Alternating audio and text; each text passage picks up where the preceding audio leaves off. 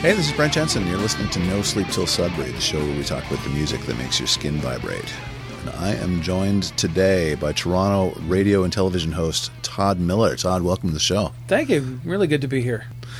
So, Todd, your bio says that you are, uh, in addition to a radio and television host, you're also a Scotch lover. Is that true?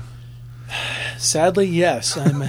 I wouldn't say I'm addicted to Scotch, but I do appreciate a fine single malt. Good for you. Yeah. After many years of avoiding it, Yeah. go figure. Are you a bourbon guy Yes. at all? Yeah.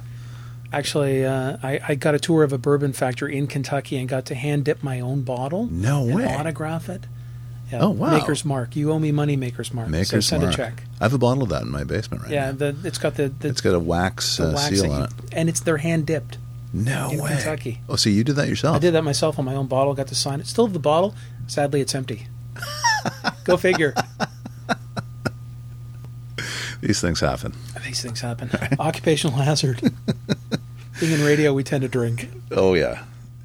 So Todd, you've got uh, a long history in the radio business. You do a lot of stuff. You've also um, you've got a show called Vinyl Vault, Correct. right? So let's talk a little bit about that. It is culled from my own collection, and it really harkens back to when DJs got to pick their own music. Mm-hmm. And that's something that we all know is sadly on the decline, where, you know, and that's just the way things have, have moved to. Um, radio hosts tend to get a playlist and Yeah. pushed in front of them, and that's what they, and they're basically announcing the tunes and mentioning what the weather's like and the time of day and that sort of thing. Yep. So what I've tried to do is bring a little bit of that excitement back, and I know there are many people like David Marsden that are still doing that, you know, hand creating their own playlists and and really trying to turn people onto music that they may not have heard before, and that's the whole purpose of the Vinyl Vault is we play a little bit of the familiar, but we go way into the unfamiliar and, and play some stuff that you may have never heard before, and as I like to say, you may never want to hear again. Always a little, hmm, will they like this? Maybe not. I like that. Yeah. I love that concept Challenging the listeners. because you know as well as I do. I mean, you listen to radio now, and you you hear Black Dog, Led Zeppelin. You hear, you know, you shook me all night long, ACDC, and it just I don't want to hear those songs. And I mean, they're great songs, but I want to hear the deep cuts. one of the deep dark industry secrets. Yeah. Are we rolling tape or no? We I- are. Oh, we are. Okay. Well, I'll I'll, I'll throw it out there anyways. Radio stations have a, a format where they have a limited number of tracks, Mm-hmm. and then they rotate them every three to six months. So it's a power rotation. Yeah. So they'll choose a bunch of songs, and it's ACDC, and it'll be the same ACDC song for three to six months, and then it's another ACDC song. Mm-hmm. But you find at the end of the day, it's the same three or four that get rotated through Yeah. the list. Yeah. And ACDC has a lot of albums. Zeppelin had, I don't know, 10 albums, 8 Yeah. albums, I don't know, but they had a lot of good stuff. They had a lot of good stuff, right? But a lot of that gets overlooked. You know, Black Country Woman, uh, Down by the Seaside. Play Boogie with Stew. It's, it's Yeah. two minutes and something of just pure joy Right. that someone committed to, v- to analog tape and released. Yeah. And it's the band just having a lot of fun. Yeah. Why does that not earn time on the radio? I have no idea. I've always wondered that. I don't know. We're, we're not going to fix it here today, that's for sure. but we can complain about it a little bit, can't we?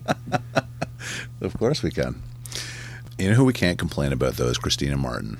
No, uh, I have no complaints to register against that fine singer songwriter who I've who drifted into my orbit. I would say maybe six to eight years ago at uh, Hughes Room, where uh, our mutual friend Blair Packham was having a songwriter in the round. Yeah. and the intent was each person would play their song, and if you could comp the chords, you'd maybe join in. But most of the time, there was they'd sit back and just let the the singer songwriter do their thing Yeah. and there was an audible silence after Christina finished her song. Really? It was just like people were lost for breath. Yeah. It was like it was magical. And I really I said I need a moment here. I need it just it overwhelmed me. It was so powerful and um, it was just something else and, and you've had the opportunity to meet her and, Yeah. and listen to her live. She did the show a couple weeks ago. Somebody had told me about um, her most recent record, Impossible to Hold. And uh, she's just, you know, it's one of those special talents that comes every now and again that you, you know, you're lucky enough to, to either hear about or find out about. And her voice is just incredible. There's nothing like it. I mean, it, it's uh, she- it, there's a grit, there's a power, there's a, a vulnerability. She's fantastic. Not not to uh, you know belabor it, but I mean, you know, this is a woman that probably doesn't use auto tune. I mean, it's just her. Yeah. And this beautiful pitch and the beautiful timbre of her voice, and the songs that she writes are deceptively simple, Yeah. but not derivative. Yeah. You're not hearing her and going, she reminds me of. You're listening to. her, I've never heard anything like this before. Yes. See, that's very interesting. Yeah. Very interesting and very accurate in her case because we're always kind of impelled to say, well, it kind of sounds like this crossed with this. But when you listen to her, I can't really I can't really make that, you know, comment. Yeah. huge talent, and as you know, we both know she uh, deserves a bigger audience, even bigger audience than she's got now. Yeah. No, I wanted to mention that because she's very um, she's gaining popularity, but I you know, I almost feel like it's my duty to kind of shout out these things to people. If you if you don't know who Christina Martin is, you know, this is like an unplugged Find gem. her. I Oh, Yeah. believe now she's on all the streaming platforms as well. So, Yeah. uh, and I've got the bike song from Christina in my head here. yeah. So uh, I'll have to play that one. And that, I consciously did not add her to the playlist because I know you, you two have uh, connected, and Yeah. she's getting some well-deserved exposure on your uh, podcast. Yeah, yeah, no, definitely well deserved. She's fantastic. She'll be back, I think, for sure. Good. Yeah. So you have got uh, some great songs yourself here. You've got um, a lot of deep cuts, which I like, and we talked about this earlier. In terms of band, even you've got stuff that we don't typically see on the show, which I love. Let's get into it. uh, I, Sorry, it's- no ACDC. no Led Zeppelin either. No Led That's a Zeppelin. shame. Led, not a lot of Led Zeppelin on the show, though. You know, and uh, people don't bring that in. Led Zeppelin, I think, maybe appeared once or twice over eighty shows, if that. ACDC's been on a couple times, but yeah, you know, you shook me all night long. Great song, but I never need to hear that song again. Sorry. No, I think I'm done with that one as well. Yeah. I mean, there's so many, so many good tunes that people could play. What's your favorite ACDC tune? Um, believe it or not, probably "Ride On." Wow, really? eh? I It's, it's got a great feel to it, low, lazy blues tune, Yeah. and I love it. I really do. And again, something you don't hear a lot. is that from Want the, to ride on, Yeah. ride on. It's from uh, Dirty Who Deeds. Made Who? Is it? Yeah, Dirty Deeds. Oh, I thought it was from the Who Made Who. Side two. I'm dating myself, but I think Really? it's on side two. Yeah. Now I, there are I, a oh, I lot to- of I totally know it. Yeah. there are a lot of great songs like Problem Child. Oh, God, yeah. uh, the Jack. Things that Yeah. don't get a lot of airplay. Yeah. Um, but that was the first one that jumped to mind, so it must be a, a deep favorite for me. Yeah, right. No, it's got a great groove. Yeah. Yeah. I love Sin City. That's my favorite ACDC tune. Yeah. Yeah. And not one that's super popular, but it's, it's, it's fantastic. I love it. But there's so many to choose from. exactly. Last we talked about ACDC for an hour, we should get into your tunes here. Mm-hmm. So uh, this is a cool pick right off the top Judas Priest and A Touch of Evil. Judas Priest, uh, and I'll be honest here, I, I kind of lost touch with Judas Priest after Screaming for Vengeance. Okay. The I can next see that. album was Defenders of the Faith, was was pretty good, but not as good. but not as good in my opinion. yeah. And then we hit Turbo Oof. with the inf- uh, infamous. Was it Turbo? I want to be your Turbo lover. Yeah, this is the first single. and the I first kind of tune on the went. record. I just, I, I, I questioned my existence. I had no idea what they were doing, Yeah, uh, so I kind of left them for a bit. yeah. And then along comes 1990 and Painkiller, Painkiller. and they crushed it. I mean, Yeah. they just said, "Forget it, we're going." back. They went back to where they were, but then turned it up to 11 to quote Nigel Tufnell. Yeah. They really kicked it up. Yeah, and I listened to the album Painkiller was just a killer track. But I always I always seem to gravitate to those tunes on the albums that are a little quirky, a little different, maybe a different vibe. yeah, And A Touch of Evil is the one that really jumped up for me. First of all, it's the title. Yeah. What is a touch of evil? What does that mean? Ah. yeah. But it starts off with synthesizers. Yes, it's like orchestral too, almost. It's very odd, eh? Chris Sangarides, the producer. The Mm-hmm. guy is a master. uh, Rest in peace. Um, he, we lost him, I think, about a year or two ago. Yeah, master producer probably challenged the hell out of them to say, no, no, no, we're not doing this. We're going to do this. We're going to do something unique. And the way that he integrated the synthesizers into that crushing guitar riff just made complete sense to me. yeah, It wasn't, you know, somebody playing, it wasn't John Lord, you know, putting chords or anything in there. It was almost like an effect. Yeah. But boy, did it have an effect. yeah. Getting back to Judas Priest and Turbo and stuff like that, they were a wavy band. They were a volatile band. You know, you think about what was that album with uh, Solar Angels on it? Point of Entry. Point of entry, right? So Point of Entry, you know, criticized for being commercial.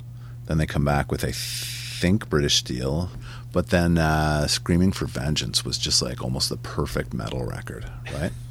It was commercial, but it was crushing. Yeah. And I can remember actually sitting in Maple Leaf Gardens. Yeah. And they used to play music before concerts. Yeah. And I can't remember who we were there to see, if it was Iron Maiden. b- And Screaming, not Screaming for Vengeance, but um, Electric Eye. Electric Eye came on. Yeah. And the crowd just went mental. Oh yeah. It just sounded so good in a stadium, Yeah. in an arena. That album is just lights out, right? Starts with Hellion, Electric Eye. Riding on the Wind is Yeah. incredible, I know. right? It's like the perfect metal song. Screaming for Vengeance, Devil's Child, amazing. Devil's Child was a killer track. Yeah. and Yeah. his voice and that's the thing that re- really knocked me out about this track was as well it's 1990 it's like you know eight years after screaming for vengeance Yeah. and the high notes that he hits in this track Oh, are yeah. unbelievable Yeah. and he's still hitting them Yeah. he's got to be well, i'm 53 he's got to be 60 something He's up there for sure. and he's still still he's, doing st- he's it still doing it. Yeah, yeah. He's, he's so unique, right? And just so gifted. and, and everything just seemed to come together on painkiller and, Yeah. and then around the same time period maybe a little later he had that band called fight That's I don't know right. if you're familiar with them He I left mean, Priest after Ram It Down, I think, didn't right he? Yeah. and then he put fight together he had another group called Two, I think, around that time. possibly. I yeah, don't, he did. uh, he did a couple things. Yeah, keeping busy, Yeah, keeping the chops up. an unbel- well, he's the metal god. Unbelievable voice. Yeah, There's that that legend. I don't know if it ever happened in Toronto where he rode on stage at the CNE and on a motorcycle and hit a bar and got knocked off the motorcycle. oh, I didn't know Apparently, he that. fell off and was laying there for a couple of minutes while the band sort of laughed at him. So. Google that, as my kids say, search it up and see if it's true. Well, he used to do that for uh, Hellbent for Leather. He he would drive the Harley on stage. Yep. At the at the intro, I didn't Maybe know he he, didn't I have didn't his know he route fell off. it. properly planned out, and uh, he might have just run into something. So, but this track definitely does sound evil.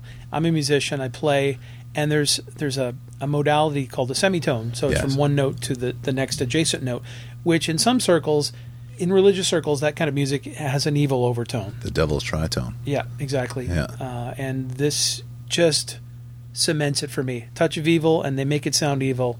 Yeah. Home run. All right, kind of on that same page, Gary Moore from back in the 80s. I remember Gary Moore. So, a very uh, highly respected but um, overlooked guitar player. He used to be in Thin Lizzy, I think, for a little while, right? He was a, in a famous famous Irish band called Skid Row. This Yes. was pre Sebastian Bach Skid Row, Yeah. uh, and uh, they had some notoriety.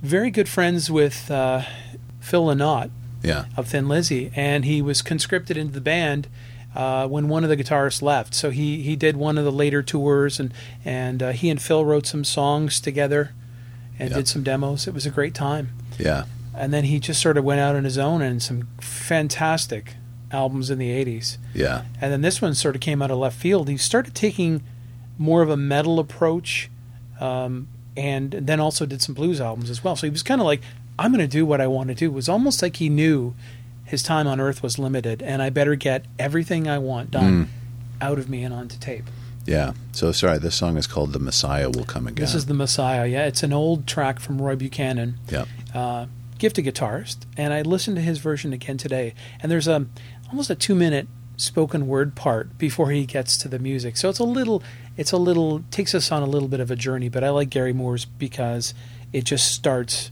and he just shreds throughout the whole track.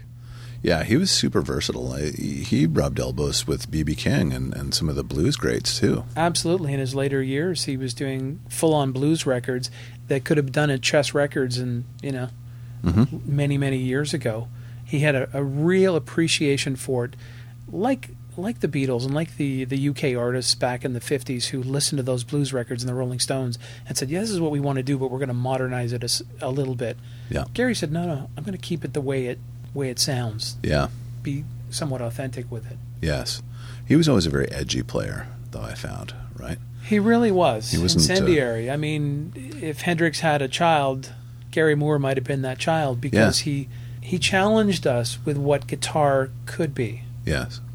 You know, he didn't rely on the same old licks. Yeah. But he it wasn't a it wasn't a stunt show or freak show on guitar. It was really tasty at the same time. Yeah, and that's a fine line, right? Absolutely. given that time that that he was um, kind of at his height, you know, that was a fine line for him because you had all the flashy guitar players out there, and he was just as good as any of them. But you know, he kind of held back a little bit, but also he was very gritty. I find and very. Um, he just kind of knew where that line was precisely. when you were listening to him, it was almost like you'd hear a little incidental pick scrape or something, Mm-hmm. or a little noise of him thumping on his guitar, and they'd leave it in Yeah. because it wasn't like it needed to be perfect. Yes. It just needed to be full of passion, Yeah. and that's that's what it gave us. That's what it's all about. Yeah. Another great guitar player, Jeff Beck, is next with Where Were You? I was late to the Jeff Beck party. I knew him from the Yardbirds, obviously, and he did some pretty freaky guitar things back there.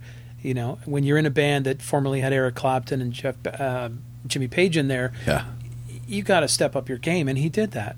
And he's always been somewhat of a not a full stunt guitarist, but he he plays what he wants to play, and then says, "Watch this," and he does a little guitar trick.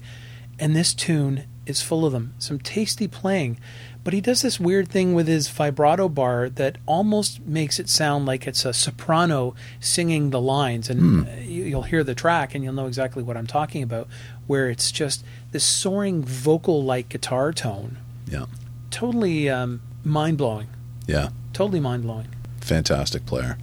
Really is. He's Yeah. got a killer band now. Oh, does he? Oh yeah. Is, is he still out there? Oh, still out there, and he's got Tal Wilkenfield on Okay. bass, and I think she started playing him with him when she was like 18 or something. Mm-hmm. Bass virtuoso, Yeah. cute as a button, and just can chops from from hell. Awesome. She's really really good, yeah. and he's still out there. Cool. Yeah. Speaking of uh, great bass players, the Ox, John Entwistle is next. Big Johnny uh, Twinkle, as uh, as he was known within the circle of the Who. What Too a late to hero. character! What a character! Yeah. I mean, just the way he went out as well. You know, not not a good way to go out, dying in Vegas, but lived his life fully. Yeah. And one of the ways he did this was his solo work. I mean, I loved his tracks in the Who's canon. I mean, My Wife on Who's Next, great track about the friction within a marriage. Yep. Too Late the Hero.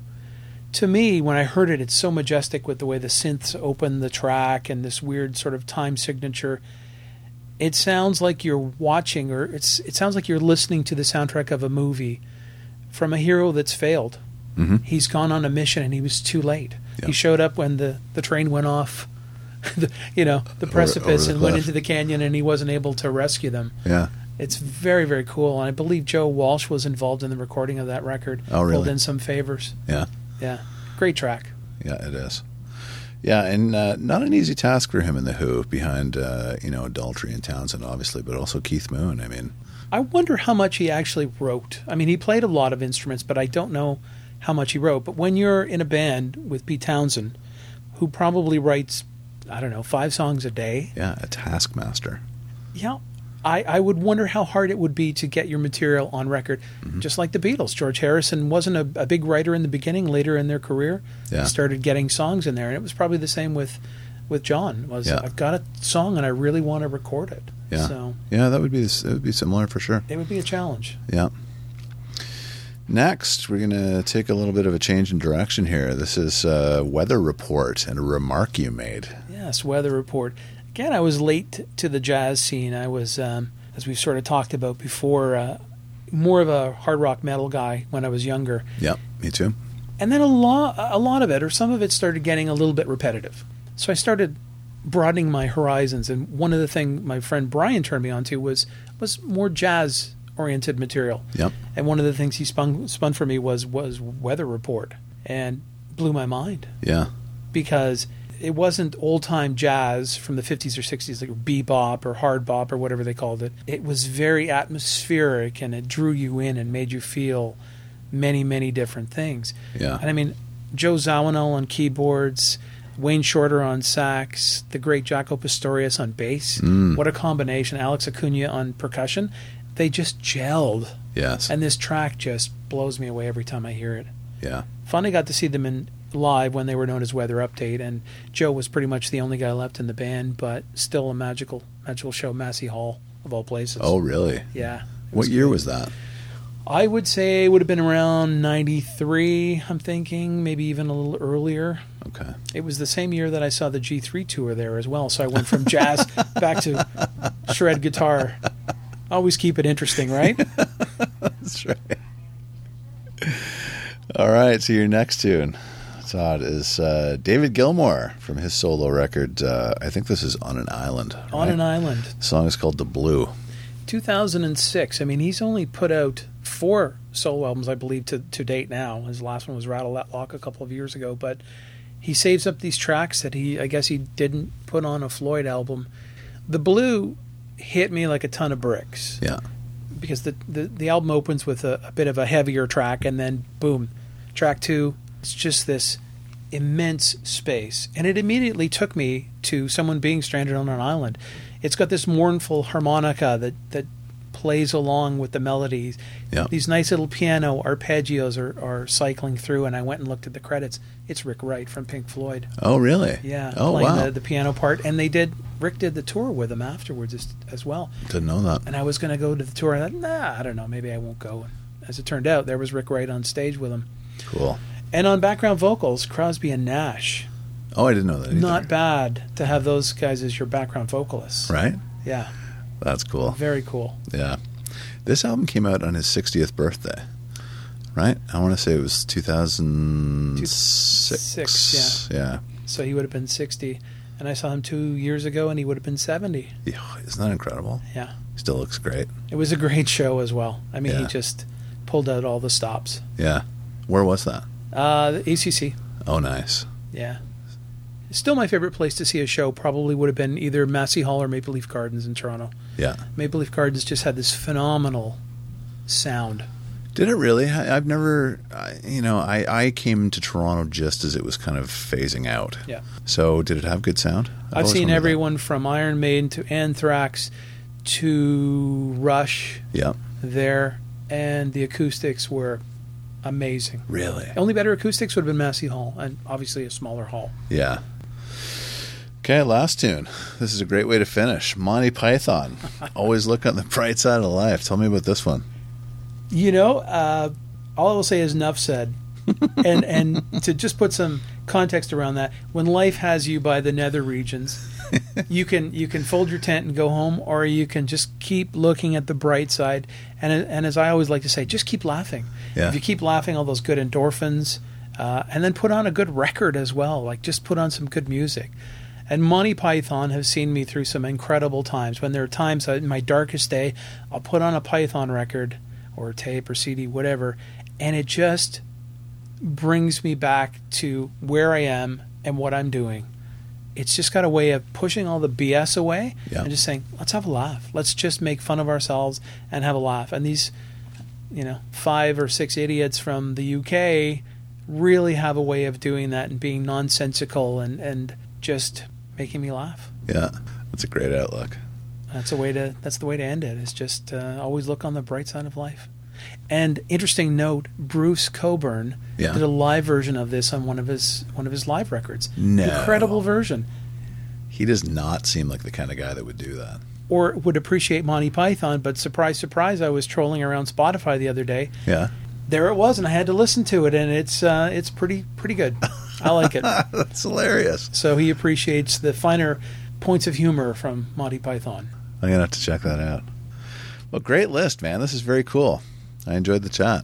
It was a good chat. Thanks for coming in. No problem. Yeah, and you're welcome back anytime. Absolutely. Uh, we'll get through the other 40,000 tunes as time allows. Well, we were talking about that earlier, right? It's it's it's virtually impossible to just pick 7. It really is. It really is. And uh, as I said, I think what I tried to do with my list was to just not necessarily the, fir- the tracks that first leapt, leapt to my mind, Yeah. but the tracks I think would be a great intro for people to say, you know what, David Gilmour did more than Pink Floyd. And here's a great example of something that he does on his own. Right. And John Entwistle is the rock solid bass player in the Who, but yeah, he's got some solo work that's worthy of checking out. Yeah. And that was the intent was to to broaden people's horizons a little bit. And Gary Moore, you know, not super well known, but if you love rock guitar or blues guitar, check him out. Definitely Right? check him out. And and there are so many people I run into. Gary Moore, who is he? Yeah. still to this day. Yeah. And even though he was in Thin Lizzy and he's had, you know, still got the blues, which was a massive track that crossed over to to to mainstream pop radio yeah. for uh, a lot of listeners. Still kind of wonder who he is. Yeah. There's a lot of stuff out there. Yeah. So what are you going to come back with next time, do you think? Uh, well, definitely some Led Zeppelin and maybe some ACDC. no, actually, I, I- I think uh, I think we may go even deeper. There's a guy. Yeah. He does a lot of soundtrack work. Okay. guy by the name of Ryuichi Sakamoto. I have no idea who that is.